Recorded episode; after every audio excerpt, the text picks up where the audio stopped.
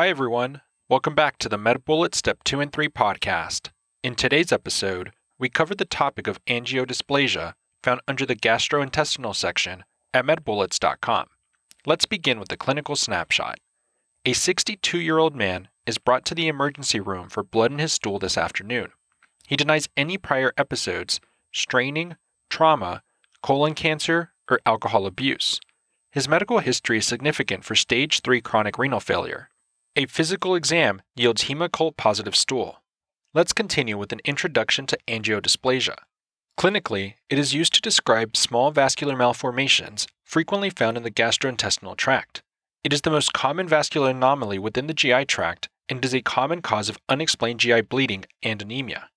The lesions are composed of ectatic, dilated, thin-walled vessels lined by endothelium alone or endothelium with small amounts of smooth muscle. And remember that small arteriovenous communications may be present. It is often multiple lesions that frequently involve the cecum or ascending colon.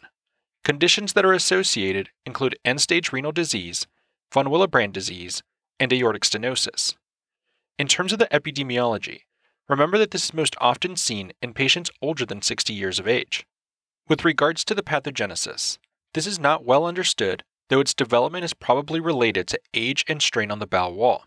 There are degenerative lesions that are probably a result of the venous obstruction secondary to the chronic and intermittent contraction of the colon, and obstruction of the submucosal veins at the level of the muscularis propria leads to dilation and tortuosity of the draining areas.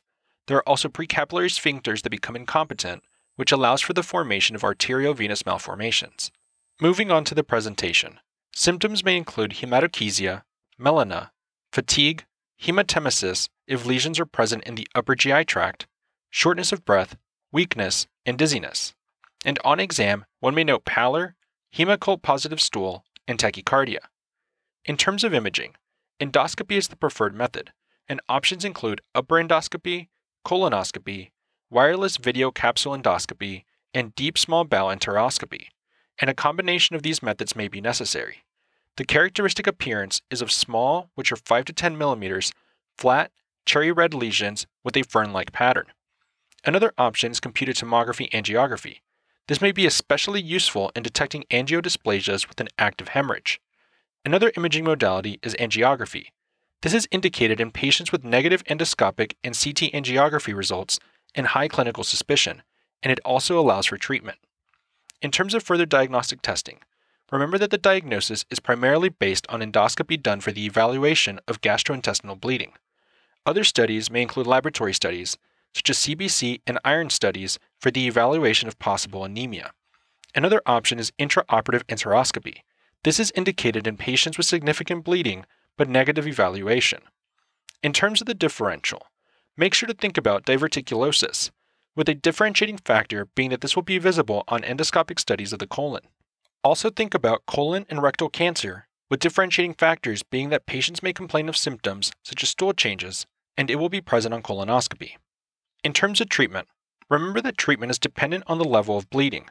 If the lesion is not actively bleeding or is discovered incidentally on screening colonoscopy, then no treatment is needed.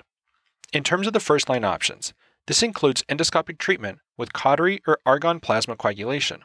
Another option is supportive care, such as with IV fluids and blood transfusion if there is severe anemia. Second-line options include angiography and embolization with particles, antifibrinolytics such as tranexamic acid or aminocaproic acid, which are indicated in patients with bleeding from multiple or inaccessible sites, and estrogen, which is used in patients with end-stage renal disease and von Willebrand disease. Other drugs such as thalidomide or octreotide are also second-line options. Third-line options include surgery. This is indicated in patients not responsive to either endoscopic or medical treatment. Remember that surgery will include resection of the affected part of the bowel. And lastly, complications related to angiodysplasia include anemia, bleeding or hemorrhage, and exsanguination. Now that we've discussed the major points relating to angiodysplasia, let's walk through some questions to apply what we've learned and get a sense of how the topic might be tested. For the first question, consider the following clinical scenario. A 71-year-old man presents to the emergency department because of blood in his stool. The patient states that he is not experiencing any pain during defecation and is without pain currently. The patient recently returned from a camping trip where he consumed meats cooked over a fire pit and drank water from the local streams. The patient has a past medical history of obesity, diabetes, constipation, irritable bowel syndrome, ulcerative colitis that is in remission, and a 70-pack-year smoking history. The patient has a family history of breast cancer in his mother and prostate cancer in his father. His temperature is 98.9 degrees Fahrenheit or 37.2 degrees Celsius. Blood pressure is 160/87, pulse is 80 beats per minute, respirations are 14 breaths per minute, and oxygen saturation is 98% on room air. Physical exam is notable for an obese man in no current distress. Abdominal exam reveals a non-tender and non-distended abdomen with normal bowel sounds. An abdominal radiograph and barium swallow are within normal limits. Which of the following is an appropriate treatment for this patient's condition? And the answer choices are: Choice 1, cautery of an arteriovenous malformation. Choice 2, ciprofloxacin. Choice 3, mesalamine enema. Choice 4, surgical removal of malignant tissue. Or choice 5, surgical resection of a portion of the colon.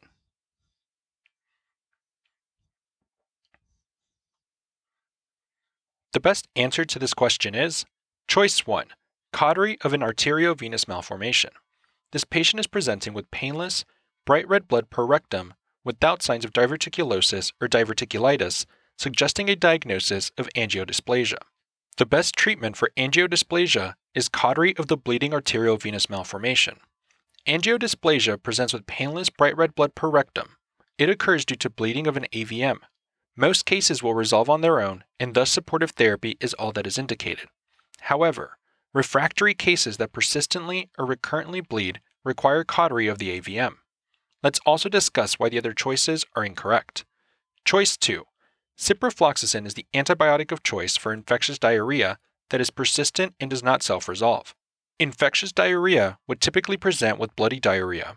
Most cases of infectious diarrhea resolve on their own. Choice 3. Mesalamine enema is the best initial therapy in case of ulcerative colitis or Crohn's disease. Inflammatory bowel disease flares would present with systemic symptoms, abdominal pain, and bloody stools. Choice 4. Surgical removal of malignant tissue describes colon cancer. Despite this patient's smoking history and family history of malignancy, his normal barium swallow suggests a diagnosis other than malignancy since no masses were observed. Malignancy certainly cannot be ruled out with this workup, however, an AVM is more likely in this patient. Choice 5. Surgical resection of a portion of the colon is the treatment of choice for diverticulitis that is recurrent. Flares of diverticulitis are typically treated with ciprofloxacin and metronidazole acutely. They present with left lower quadrant abdominal pain, fever, and bloody stools. Finally, a bullet summary. The treatment of choice for angiodysplasia is supportive therapy for most cases, and cautery of arteriovenous malformations in refractory cases. For the second question, consider the following clinical scenario. A 65-year-old man with a past medical history of aortic stenosis presents to your office complaining of decreased energy and weakness for the past 3 years. Exam is notable for conjunctival and nail bed pallor, as well as a 3 out of 5 crescendo-decrescendo murmur over the upper right sternal border. Laboratory workup reveals a hemoglobin of 9.1. A colonoscopy is performed and reveals a small, flat, cherry red lesion with a fern-like pattern. What is the most likely source of this patient's anemia? And the answer choices are: Choice 1, vascular malformation. Choice 2, cancerous growth. Choice 3, ischemia of the bowel wall. Choice 4, outpocketing of the mucosa. Or choice 5, inflammation of the mucosa.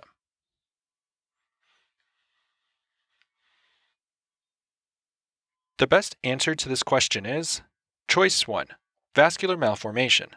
This patient presents with symptomatic anemia due to occult gastrointestinal bleeding caused by angiodysplasia, a vascular malformation of the GI tract.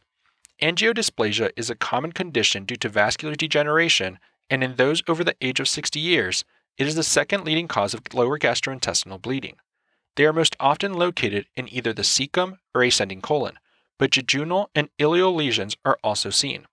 Angiodysplasia typically presents with hematochezia and melena, with a frequency of 60% and 26% respectively. Aortic stenosis is often seen in conjunction with angiodysplasias, and this association is referred to as Hades syndrome. The publication by Manning-Demitt et al. reviews the gastrointestinal bleeding in the adult population. They state that for patients who are hemodynamically stable with a lower GI bleed, colonoscopy should be performed first. If no source can be found, specifically colonoscopy permits visualization of the whole colon. Most importantly, colonoscopy not only allows for evaluation, but also for biopsy and therapeutic interventions. The publication by Sami et al. Reviews the diagnosis and treatment of angiodysplasias. They state that endoscopy should be utilized for both diagnostic and therapeutic purposes. Argon plasma coagulation treats angiodysplasias by delivering electrical currents in conjunction with argon gas, which leads to coagulation with limited amounts of injury damage. Apart from argon plasma coagulation, other endoscopic, medical, and surgical treatments are available. Let's also discuss why the other choices are incorrect. Choice 2. Although gastrointestinal-based cancers can lead to occult gastrointestinal bleeding, this patient's endoscopic findings are consistent with angiodysplasia. Choice 3. While ischemic damage to the gut can lead to occult gastrointestinal bleeding, this patient's physical and endoscopic findings are consistent with angiodysplasia. Choice 4. While diverticulosis is the most common cause of lower gastrointestinal bleeding in patients older than 60, this patient's endoscopic findings are consistent with angiodysplasia. Choice 5. While inflammatory changes of the bowel wall can lead to occult gastrointestinal bleeding, this patient's physical and endoscopic findings are consistent with angiodysplasia. That's all for this review about angiodysplasia. We hope that was helpful. This is the MedBullets Step 2 and 3 podcast, a daily audio review session for MedBullets, the free learning and collaboration community for medical student education. As a reminder, you can follow along with these podcast episodes by reviewing the topics directly on medbullets.com. You can listen to these episodes on the MedBullets website or phone app while reading through the topic. If the MedBullets podcast has been valuable to you, we'd be thrilled if you consider leaving us a 5-star rating and writing us a review on Apple Podcasts. It will help us spread the word and increase our discoverability tremendously. Thanks for tuning in. We'll see you all tomorrow, right here, on the MedBullets Step 2 and 3 podcast.